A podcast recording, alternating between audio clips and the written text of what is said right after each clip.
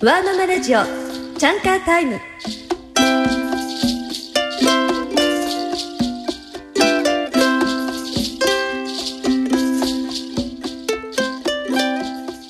皆さんこんばんは。高橋ゆきです。働くママのための番組ワーママラジオチャンカータイムスタートです。子供が寝た後のママのちょっとした解放時間チャンカータイムにみんなで集いハッピーな子育て楽しいお仕事について考えましょう。今日から11月まで毎月1回3回にわたって心を込めてお届けいたします。この番組をパソコンやスマートフォンで聞いている方も多いと思います。それならばとツイッターも番組の一部にすることにしました。ぜひツイッターでツイママオフ会に参加してください。番組のツイッターハッシュタグはチャンカーラジオ。カタカナでチャンカーラジオです。そして番組のアカウントはチャンカーアンダーバーラディオ CHANKA アンダーバー RADIO です。ぜひ番組のご意見やご感想皆さんがワーママとして悩んだことや嬉しかったことそしてワーママのみんなに役立つ技などを教えてくださいね。私や番組スタッフも参加しますよ。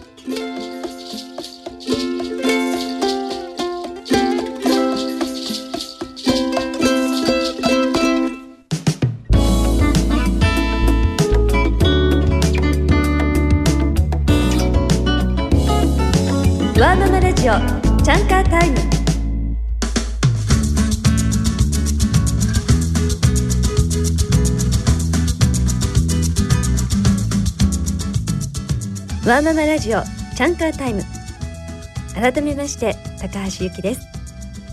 今夜は第1回目の放送ということでまずは私の自己紹介をしなくちゃいけないんですけれども一人でずっと喋るっていうのはなかなか素人の私にはしんどいのでえ私の親愛なるプロデューサーの畑野直美さんにちょっとお手伝いしていただきたいなと思います。直美ちゃんいいですか？はい、よろしくお願いします。はい、えー私はですね株式会社ベアーズという日本に初めて家事を代行するという家事代行サービスという名前をですねつけた会社の専務取締役をしております。まあ家事代行サービスって結局お掃除屋さんでしょ？とかってよく言われがちなんですが実はそういったところをですね、えー目指しているわけではなくってやっぱり一度きりの人生愛する人のために素敵な笑顔で心のゆとりを持って生きていきたいなって思う私がこういった思いを一人でも多くの方の力になりたいなということで家事や育児を応援することでご家庭や社会に一つでも多くの笑顔の創出に貢献できたらいいなということで、えー会社を立ち上げました。まあちょうど立ち上げた時というのがまさに子育て真っ最中で上の息子が2歳7ヶ月そして下に娘が誕生しまして娘がちょうど0歳児の時にこのベアーズという会社も産声を上げたんですね。もう本当に正直娘には申し訳ないんですが気がついたらもう捕まり立ちをし次に気がついた時には保育園の運動会で一緒に走っていてそして気がついた時には小学校入学式だったみたいなですねそんなもう激動の1日多分50時間ぐらい働いてたんじゃないかなっていうふうに思います。ただその時にあの本当にこうワーママとして救われたのはお家に帰ってからの息子と娘の寝顔それからあとは仕事に意外と疲れた時に私はですよ私はやっぱり子供と一緒に過ごすとですね逆にすごいパワーをもらってまた仕事もいい感じで乗ってくると。で今度はですね仕事で得たことであの外で会ったおじさまおばさまもしくは若い方から得たエネルギーは実は子育てにもですねいっぱい応用が効くんだななんていうことを感じながらもうかれこれ会社も14年目の秋を迎えようとしていてその娘もあの14歳になろうとしております。まあ私が家事代行サービスベアーズのスローガンにもしたんですけれどもそれは愛する心を応援しますということでやってるんですが私も子育てをしているワーママとして子どもたちが愛する心を大切にしてくれるそんな大人になってもらいたいなというふうに思っております。このラジオを通じて皆さんと一緒に日本の子育ては楽しいんだよ美しいんだよ面白いんだよっていうことを思う存分共有していけたらいいなというふうに思っております。あの直美ちゃんも確かワーママですよね。そうですね。今2歳の娘がいます。あそうですか。ちょうど私が会社を起こした時に息子が2歳娘が0歳児でしたからね、その頃ですね。考えられないですね。私からしたらもう一番大変な時期だと思うんですけれどもゆきさん自身も会社としても大変だったこと、辛かったこととかあると思うんですけれども一番大変だったことっていうのはどんなことですか？やっぱりあの子供が思う通りに進まないというのは病気を突然しちゃったりとか、うん、育児書って私はあまり読まなかったけれどもまあそれこそ歯がなかなか生えてこないなとか、うん、いろいろなねことでやっぱり今思えばすごく子供のことでても心が揺れて自分のリズムを壊しがちというか、そこにどうやってね今度は社会的な自分の立場を合わせていったらいいんだろうみたいなことをとっても悩んだ記憶がありますね。そうですよね。私も子供が熱を出したりするたびに働いてて本当にいいのかなって悩むことがあったんですけれどもゆきさんもそういうふうに悩んだことっていうのはありますか、うん、もう少し息子が大きくなって確か7歳小学校1年生だったかな。そして娘が5歳の時にあの息子が高熱を出しちゃってある日もう本当に実家の母からも夫からも会社からもすごい勢いで私の携帯が鳴ってる時にどうしたんだろうと思いまして仕事先の方にお断りをして「ちょっと失礼します」って言って電話に出たら「大変あなたの息子さん髄膜炎かもしれないから今すぐ帰ってきなさいっていうふうに言われまして、はい、でもその時にはもう本当にどうやって自分がその仕事場から帰ったのか未だに覚えておりません。あの気がついたら地下鉄に乗っていて、そして気がついたらなんと救急車の音が耳にね聞こえてきてね不思議ですよね。母親っていうのは数多く走っている救急車の中からこのサイレンのこの音の救急車に我が息子が乗っているって直感が働いてであのすぐに電車行った後にですね夫の携帯に電話したらなんと本当にその辺りを走っていたんですね、うん、その救急車が。で母親が乗りたいと言った時だけなんと救急車って止めてもらえるそうなんですよ。で私あの途中で救急車に乗っけてもらいまして、はい、あの息子と会った時にああもう私が働きすぎなのかなとかあのすごく思っていやこれはもうなんとか仕事をセーブするかもしかしたら私心が折れてこのまま仕事を辞めちゃうかもしれないってすごく悩んで、うんはい、まあ結論から言うと息子はおかげさまで髄膜炎じゃなかったんだけれども、うん、あの一晩病院で点滴してる息子を見て本当に思い詰めちゃって、うん、で翌日ケロッと元気になった息子に「ごめんねママが働きすぎちゃったからママちょっとお仕事辞めようかと思うんだけど」っていうふうに言ったらね当時小学校1年生だった息子が「ママ何言ってるの?」そんなに簡単に夢を諦めたり物事やめちゃダメだよってママがいつも僕に言ってるのになんでそんなこと言うの仕事辞めたら僕が怒るからねっていうふうに言われてですね、まあ、今でもこうやって話してる自分がとっても胸が熱くなるんですけれども、ワーママってきっとそういうところが本当にみんな共通してあの悩むところなんじゃないかなと思います。はいじゃあゆきさんはお仕事も育児もお子さんと一緒にいろんな問題を乗り越えてきたっていうことなんですかね。うん、だと思います。あの毎年それからの私の年賀状はよく今では使われてますけど育児を通して育自分ということを本当そうだと思うんですね。はい、やっぱり自分が2歳児の子供のママである時はまだママ歴2年ということですから、ママとしてのね年齢も2歳、はい、ね息子が6歳になってエキスパートのママになってるかって言ったらいやいやまだ6歳のねお母さんですからやっぱりあのあんまり焦っちゃいけないなって今はね振り返ってみて思うところですね。嬉しいですね先輩のママのゆきさんからそう言っていただけるとまだ2年目の私としてはすごく楽になります。うん、そうですか。はい。はい、今お話伺ってきまして、えー、まだママ1歳2歳という方もこの番組よく聞いていらっしゃると思うんですけれどもその人たちのためにも番組を通じて情報を発信していければいいなと嬉しいなと思いますよね。うん、はいそうですねやっぱりあの人生ってね一度きりで私ワーママになれたことが何よりもの宇宙からのプレゼントだなっていうふうに思ってるんでやっぱりそのね子育ては本当に美しい楽しい面白いね、幸せなんだっていうことをこのラジオ番組を通じて皆さんと一緒に感動していけたらいいなというふうに思ってます。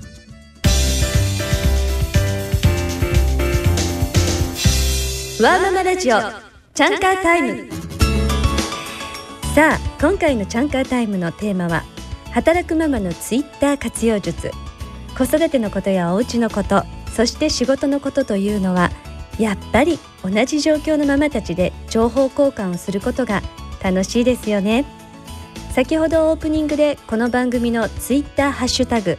チャンカーラジオをお知らせしましたけれどもこのハッシュタグを通じて皆さんと一緒にお話ししたいと思います。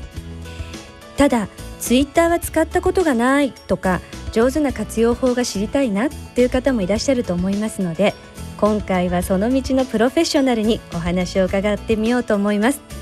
ツイッターの初心者の方もバリバリ使ってるよという方にも必ずお役に立つと思います。早速お聞きください。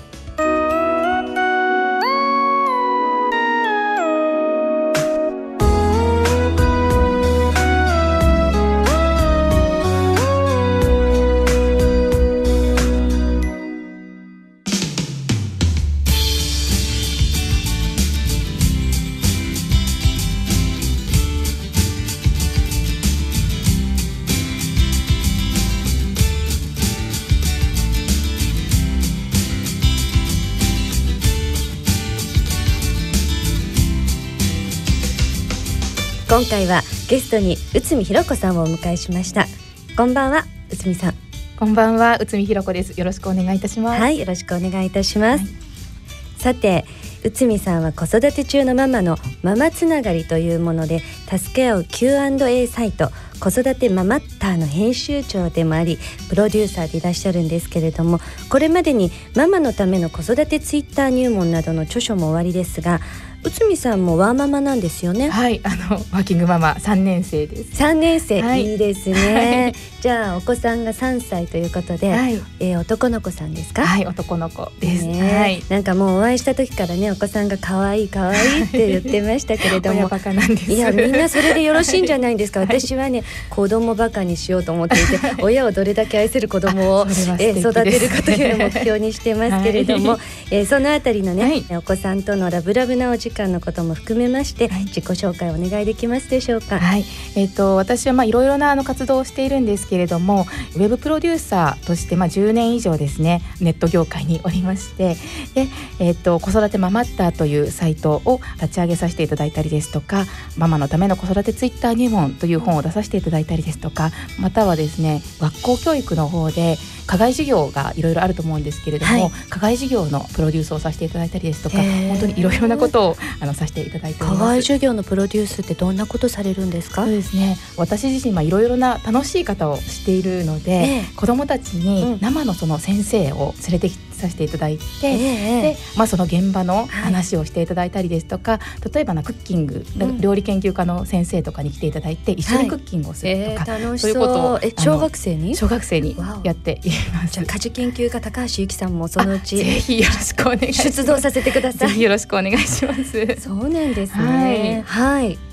あの内海ひろ子さんは、はい、もう一つなんか睡眠というところに非常にこだわられてるということなんですけれども、ね、はい、えっ、ー、とまああのウェブプロデューサーをやっている中で、まあたくさんのお医者さんとサイトを作るという機会がございまして、うんはい、その中でも日本の睡眠学会のまああの本当に権威の先生方といろいろ話をさせていただく中で、睡眠というのがあの日本人なかなかやっぱり上手に取れない方々がすごく増えているんだなということに気がつきまして、で、ね。はい、また日本の子どもたちの睡眠も非常に、今あの、まあ、少ない睡眠の中で頑張ってるお子さんもかなりいらっしゃって、はい、ちゃんと睡眠を取らなきゃいけないよという啓蒙活動を、まあ、させていただいたりとか。素敵ですね。はい、いやでも私もあの昨日の夜、はい、 beautiful sleep できたかどうかってものすごくこだわりますね。時間の長さじゃなくて、はい、量より質的なところですよね、ね、とっても大事なことですね、ね、やっぱりそういうのをこう赤ちゃんの時から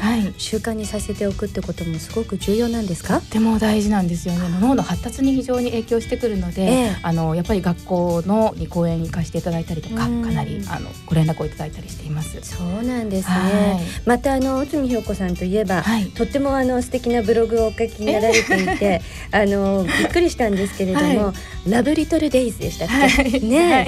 なんか小さなことに感謝ができる心みたいに勝手に和訳しちゃったんですが、そういう感じそんな感じですか、本当にあの日々の些細なことをブログに書き留めているんですけれども、うん、ね、なのでまあその辺のこう素敵な感性をどうやってそのツイッターというものに載せて、そしてまたその睡眠学というところも合わせて、この後お話を伺いできたらなというふうに思います。よろしくお願いします。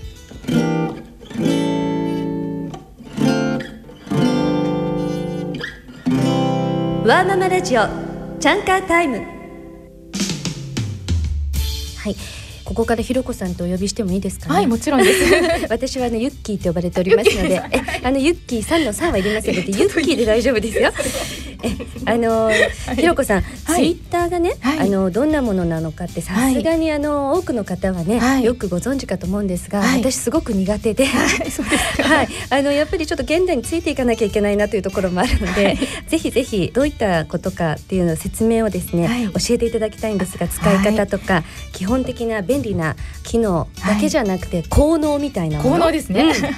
お願いいたします。はい、ツイッターというのはですね、まあアメリカのツイッター社が提供している、まあ、あの最近言う SNS、うん、ソーシャルネットワークというものなんですけれども、はい、あの一番初めに登録は必要なんですけれどももしあの自分はちょっと登録するのが嫌だわという方がいらっしゃっても、うん、例えば私のアカウントですとかベアーズさんの熊野桃江ちゃんのツイートは見ることができます。はい、なるほどせっかくツイッター見ていたらこれに返信したい場と会話ね、あのするようにあのツイッター使っていただければいいと思うんですけれどもタイムラインにいろいろな、まあ、あのメッセージが流れてくる中でこれはちょっと愛の手を打ちたいと いう気持ちになる時があると思うんですね。うん、そうしましたら、まあ、ぜひフォローしていただいたりとか、はい、アットマークでその方のアカウントの名前を入れていただくと、うん、その方に対してメッセージを送ることができるんですね。あなるほど、はい、これをなんかよくあのみんなアットマーク返信とか言うんですけれども、ええ、そういうことができたりとか、うん、このツイートはもう素晴らしいというツイートがたまに流れてくると思うんですね、はいはい、ママの心を打つようなツイートが流れてくると思うんですけれども、そうしたらもう誰かにね伝えたくなっちゃいます、ね。はい、そうですね。そういうツイートが来たらですねリツイートということをやっていただくと、うん。はい、自分のフォロワー自分をフォローしてくださっている方々に広めることができます。確かにリツイートしていただいている数が多いと、ちょっと嬉しかったりしますよね、ね、自分の言葉がどうしようこんなになんかちょっといろいろな方の心に響いたのかななんて思っちゃいますよね、嬉しいですよね、えー、じゃあひろこさんのもういっぱいリツイートされてるんじゃないですか？いただくこともすごくありますし、うん、私自身もたくさんの方をあのリツイートさせていただいて、うん、あのこの言葉いいよっていうふうにおすすめ女の人は多分ねおすすめするのとっても上手だと思うので。そうですよね、はい、例えばひろこさんはどういうような言葉を出会ったらリツイートされてるんですか、はい、例えばあ本当名言とかもありますし、うん、ママとしての、うん、あこれわかるわかるっていう、うん、例えば授乳をね昔私もあの子供が0歳の時にやってたりするんですけれども、はい、授乳している時になかなかせっかく寝てくれたのに、置いて授乳ね1時間とか2時間とか、あのして置いたのにまたなんかお旦那さんが帰ってきた起こしたとかそういうのとか。わかるわかるっていうのとかね。あそういうのをね、あの面白い。私もね、うん、もうあのずっと前ですけれども、はい、自分で子育てしている時に、はい昨日の夜はうちの子一回も起きなくて君もよく眠れたでしょって言われた時に本当にスリッパで叩いてやろうかなと思いましたけど いやいやあなたを起こさないために3時間経って息子が目覚める前に私は起きてスタンバってるから 泣かせてないのよっていうだけなんですけどね。そういうママきっと多いんじゃないかなと思うんですよね。ママもママだからこそ分かるという言葉っていうのが多分あると思うんですよね。うん、そういうのとかもうあこれはと思うと私のフォロワーさんかなりママが多分多いので、ええ、トしたりとかあとはあのやっぱり3.115はかなり皆さん放射能の話とか、えー、とても気になさる方が多かったと思うんですね。はい、なのであこれはちょっとママ知っとくといいわねっていうこととかもかなりリツイートさせていただいたりとかしていました。そうなんですね、はい、やっぱりその情報っていうのがね、はい、あのこうオンタイムに入ってくるっていうのもツイッターの素晴らしさなんでしょうかね。そうですね。で今の時代って結婚される方の年齢もバラバラ、うん、でお子さん生まれる方の年齢もバラバラだと思うんですね。うん、なので、まあ、例えば私の周りを見渡してみると実は子育てしているママお友達の中で結構少ないんですよ。えー、そうなんですか？結構まだあの皆さんお子さん持ってらっしゃらない方がいらっしゃったりとか結婚もしてなくて、今恋愛中ですっていう。安心しました。恋愛中だっていうことだけでも安心しましたけど。方もすごく多いんですけれども、はい、逆に私自身はリアルの生活の中でママの話をできる方ってなかなかいなかったんですよね、特に保育園に入る子供が入る前までは。そうなるとどのように情報を入手するかとかってかなり、まあ、大きな問題で、うん、そこにツイッターが現れて。なるほどなんかすごいですね。そうなんですなんかネットと文明とかそんな感じですね。子育ても。そうなんですよ。なので例えば物理的に離れ離れでいたとしても、うん、同じ状況にいる人たちがこれだけつながりやすくなったっていうのはやっぱツイッター SNS の,、あの大きな効能なんじゃないかなっていうのはそうですね、はい、思ってます。確かにね場所とか時間とか、はい、年齢とか関係ないですもんね。でね。でまたちょっと面白いのが、なかなかやっぱり旦那さんにはわからない女性ならではの悩みだったりとかっていうのは、旦那さんに言ってもわからないことっていうのがあると思うんですよね。ありますよね。女の人って結構共感してもらうと嬉しいっていうことがあると思うので、ツイッター文字だけでもいいので、うん、あ共感しましたっていう言葉をいただいたりとか、うん、リツイートを、先ほど言ったリツイートですねしていただくとあ共感していただいている方がいっぱいいるんだなっていうことを感じられるので、それだけでも心のトリートメントになるんじゃないかなっていうので、私はかなり役立てています。本当ですか、はい、今ひろこさんが喋ったこと全部ちょっと私がツイッターに上げたらみんながリツイートしちゃいましたよね。あのぜひちょっとね同時に皆さん聞いてる方はね、はい、あのこの番組の中にもねツイッターが流れてますからね、はい、ご覧いただくなりちょっと書き留めておいていただくとね、みんなでリツイートしまくりましょう。ね、あとは、タイムラインとかね、メンションとかって言葉があると思うんですけど、これは何ですか？あタイムラインというのは自分自身が、まあ、例えばツイートを書いていきますよね。それが時系列でどんどん並んでいくんですね。この画面のことをタイムラインというなるほどなるほど、はい、じゃああのお友達だとか、はい、自分がフォローしている好きな方のタイムラインも見ることができる、そうですね。で自分自身がフォローしている方は自分のツイートと一緒にその方々のツイートも一緒に流れてく。るそれがタイムライン呼ばれなるほどなるほどなるほど、はい、じゃあいっぱいの人をフォローしてる人っていうのはいっぱいいっぱいのタイムラインが もうどんどんどんどん更新されていくみたいな。そ,、ね、それを楽しむ方もいらっしゃいますし私自身はねあのちょっと苦手なんですね。たくさんの方がもうわーって1秒ごとにあと流れていくのが苦手なので、もう好きな方を限定して、あお気に入りみたいな感じ、はい、しています。あそんなこともできるんですかね。でプラス、グループを分けたりすることもできるので、そのグループを分けて、例えば災害情報だけ分けたグループを作ったりとかっていうことも子育て情報だけとか、ね、ママの共感情報そうですね。そういうのをカテゴリー分けして、えー、わざわざ見に行けばそこを見に行ける。でも自分のタイムラインには載ってこないということをちょっと難しい話になって、いやいやいやいやいやでも すごくわかりやすいさすがひろこさ。ん、はい、あのブログだとかフェイスブックっていうのもおやりになってる方もいらっしゃるじゃないですか、はい、そのものとの違いっていうのはどんな感じなんですか？そうですね。ツイッターの場合はまず140文字以内で全ての表現をするというところがあるので、うん、ブログは多分もうちょっと長い日記のようなものを書かれてる方が多いと思うんですね、なので本当にママっていうのは時間がない方がすごく多いと思うんですけれども、うん、もうほんの数秒タイムラインを見に行くだけで面白い情報があったりとか、自分に役立つ情報っていうのを見ることができる。でブログに関してはやっぱちゃんと読み込む記事というのがだからね、私もねあのやっぱり140文字に込める愛というのは、はい、とっても 本質だけをね、はい、まとまるので、はい、自分にとってもいいですよね。そうですね、うん、で特に日本人っていうのは多分昔から俳句とか、うん、すごく短い文字の中に、うん、あのテキストの中にゆっと気持ちを込めるのがとっても上手な民族だと思うので、あのツイッターと日本人ではとてもマッチングがいいんじゃないかなというふうに思っています。ね、い。やもうなんかひろこさんと話してて今すぐもうここで喋ってる場合じゃなくて、はい、ちょっとツイッターやりたくなってきますよね。面白い。はい、えそうあのご自身はでもブログとかフェイスブックもおやりになってるんですよね。そうですね。私の場合はあんまり器用ではないので、フェイスブックとツイッターを使い分けるということが結構大変なので、はい、ツイッターのテキストそのままフェイスブックに連動させるということをしています。うん、でそうするとフェイスブックはフェイスブックで本当に密な、うん、もう相互に完全にフォローしている人以外は、はい、あの見ることができない空間なので、ねええ、あのもっと密な話をかつテキストもっと長くお話ができるので、うん、やり取りをしたりとかしています。なるほど。じゃあ、はい、そのツイッターの140文字のメッセージが、はい、フェイスブックとかブログに連動していて、はい、でもフェイスブックでは、その書き足しができるってことそうですね。書き足しもできますし、うん、かなり長いメッセージのやり取りをそれに連動させて、まあ、やり取りをすることができます。あそうなんですか、そこちょっと私全然つながってなかったのでこの後またつなげ方も教えていただきたいですよね。家庭教師を ぜひぜひ、家庭教師ってしていただけるんですか？もう あのご希望があればわどうしよう。もうお話も弾みすぎるし、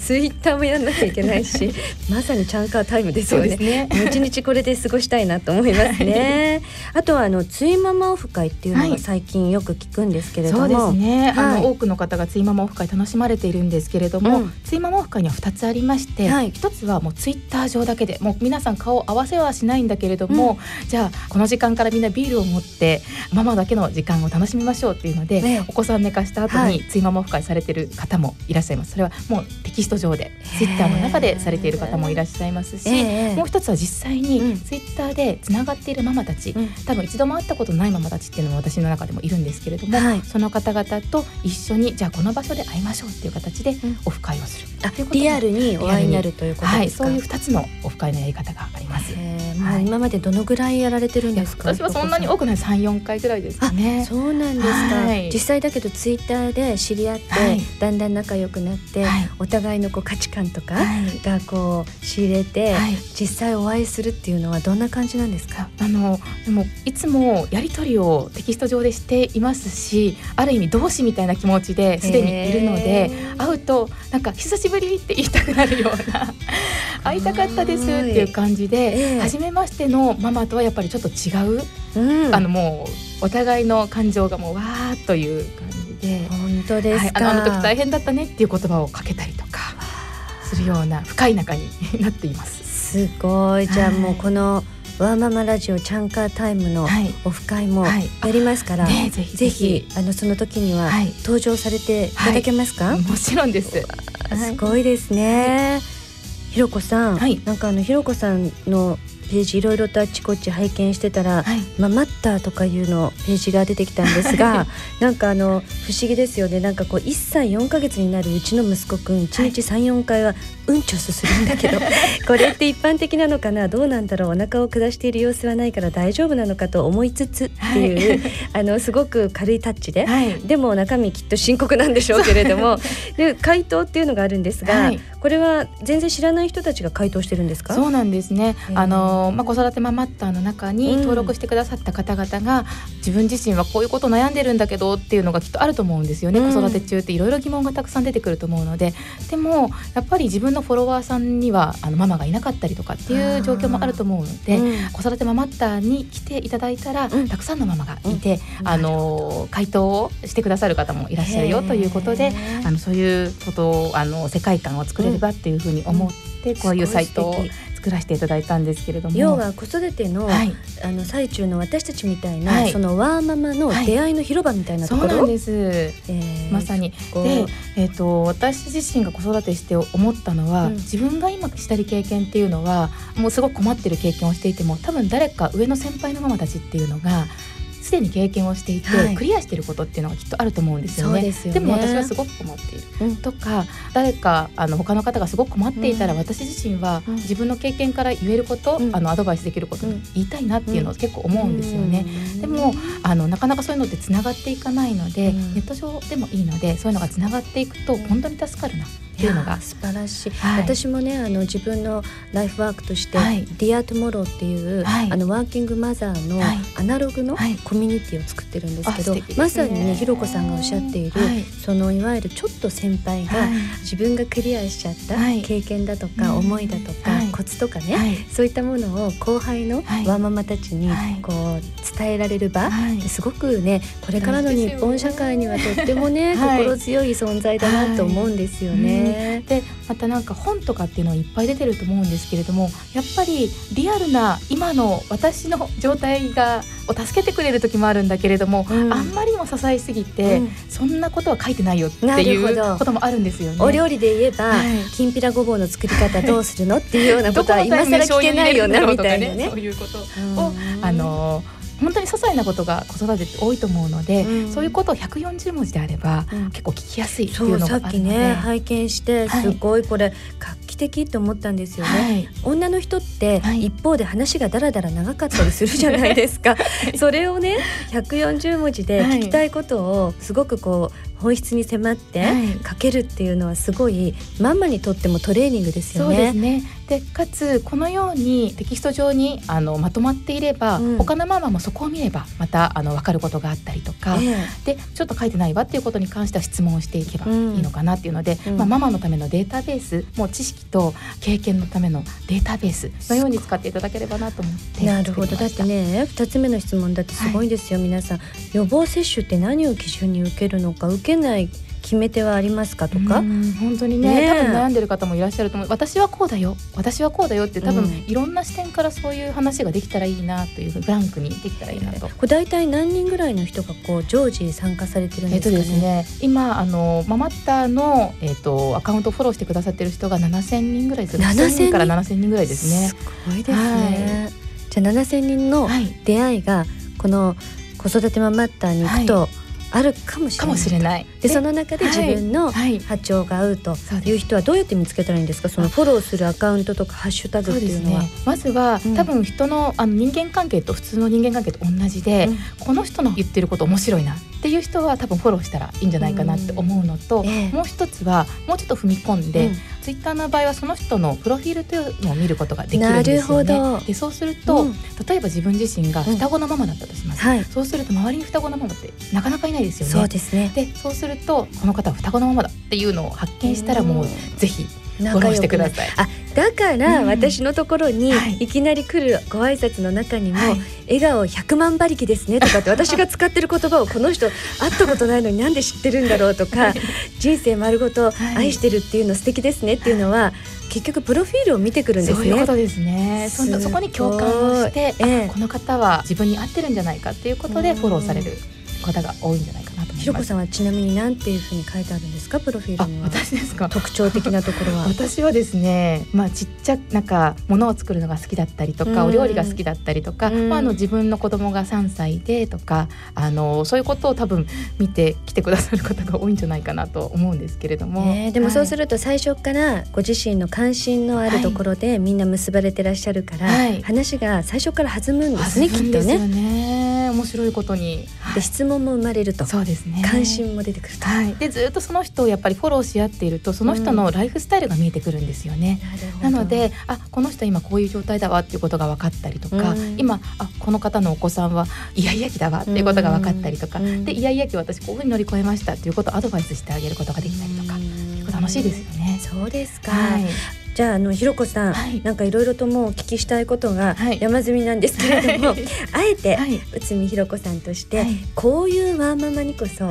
ツイッターを活用して人生を心豊かに歩んでほしいなっていう方っていらっしゃいますか？そうですね。特にあのおすすめなのは自分の周りにはワーキングママがいないっていう方にはとてもおすすめで、うん、やっぱりあのワーキングママならではのワーママならではの話っていうのをしたいなって思ってる方いっぱいいると思うんですよね、はい、でも職場には後輩で先輩はお子さんがいらっしゃらないとかいう場合は、うん、なかなかお子さんの話とか、ね、そうなんですよ。なので、うん、ちょっと吐き出すだけでも女の人って楽になる、そうですね、でそれでかつ共通の話題をできる人が見つかる、もうもっと楽になる。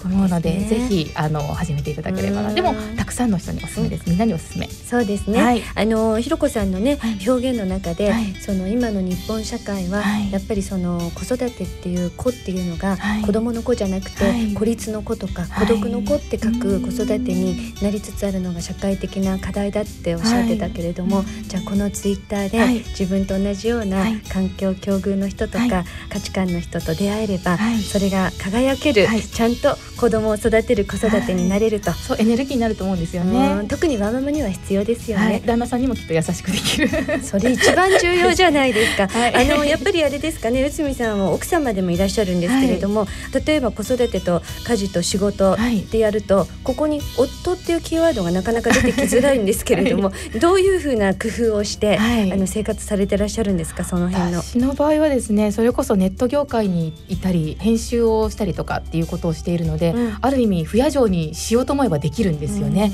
うん、でも子育てをしているっていうことはやっぱりその子の発育をサポートするすごく大きな重役を担っている。かつ、うん、やっぱり子供のためでもあります。自分のためでもあって旦那さんと仲良くするってことはとっても心の栄養にもなるじゃないですか、そうですね、なので結構時間をきちんと区切って仕事をするっていうことをやっていますね、ということは時間をきちんと区切って、はい、ご主人との時間も作ってるってことですか？作ってますね。っていうよりも家族の時間をかなりきちんと作っているっていうのとあとは睡眠時間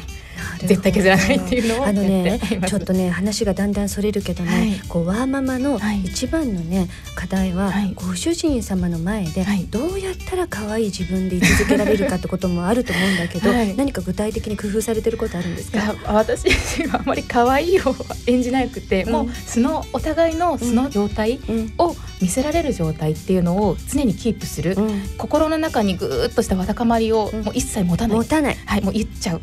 重要ですね。ってことをやってます。もうやっぱずっとそれが積もっていくと、うん、いつか爆発してしまうので、うん、すごいできるだけもうパパパパ言うようにしてます。あのね実はですね、はい、ひろこさんこのあの番組にはですね、はい、働くママのツイッター活用術をね、はい、あの生かして、番組連動のツイッターハッシュタグとアカウントがあるんですよ。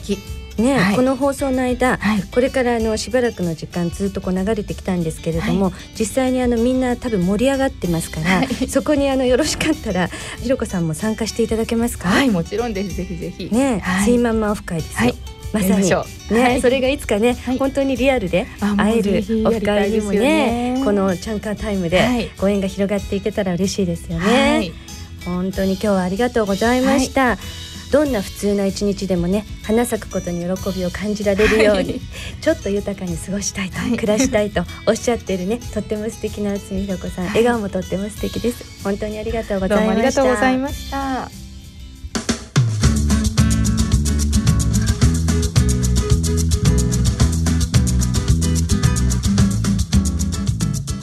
ということで今日はツイッター活用術のプロということでワンママを代表して、えー、内海ひろ子さんのお話をお伺いしたんですけれども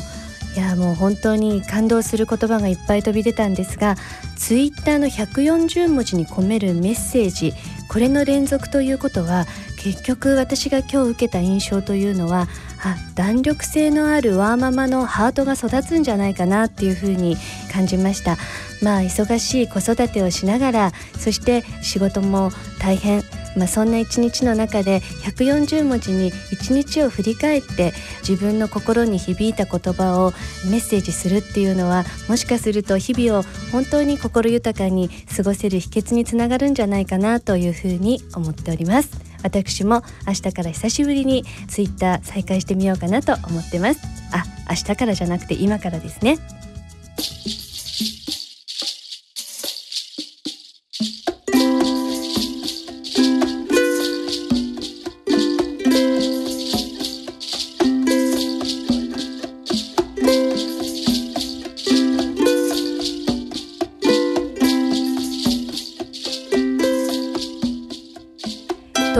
ことで今回のワーママラジオチャンカータイムいかがでしたか？今日この番組を途中から聞いたとかママ友にも聞かせたいという方はどうぞご安心ください。この番組はラジオ日経のホームページからいつでもお聞きしていただくことができます。ラジオ日経で検索をしてチャンカータイムのページにアクセスしてください。番組のツイッターチャンカーアンダーバーラディオでもリンクを貼っておきますね。ツイッターのハッシュタグはチャンカーラジオ。そして番組のアカウントはチャンカーアンダーバーラジオ。CHANKA アンダーバー RADIO を検索してぜひフォローしてくださいね。ちなみにこのツイッターではもう一つ皆さんに質問をしています。ママが使っている iPhone アプリを教えてというテーマです。子育てや家事お仕事に役立つアプリだとかストレス解消になるアプリ皆さんのおすすめをどんどんお寄せください。それではワーママラジオチャンカータイム。そろそろお別れの時間です。次回は10月9日火曜日夜9時30分からの放送で再開をしましょう。ツイッターのご用意をしてまたお聞きくださいね。それではまたお会いしましょう今夜のお相手は高橋ゆきでした。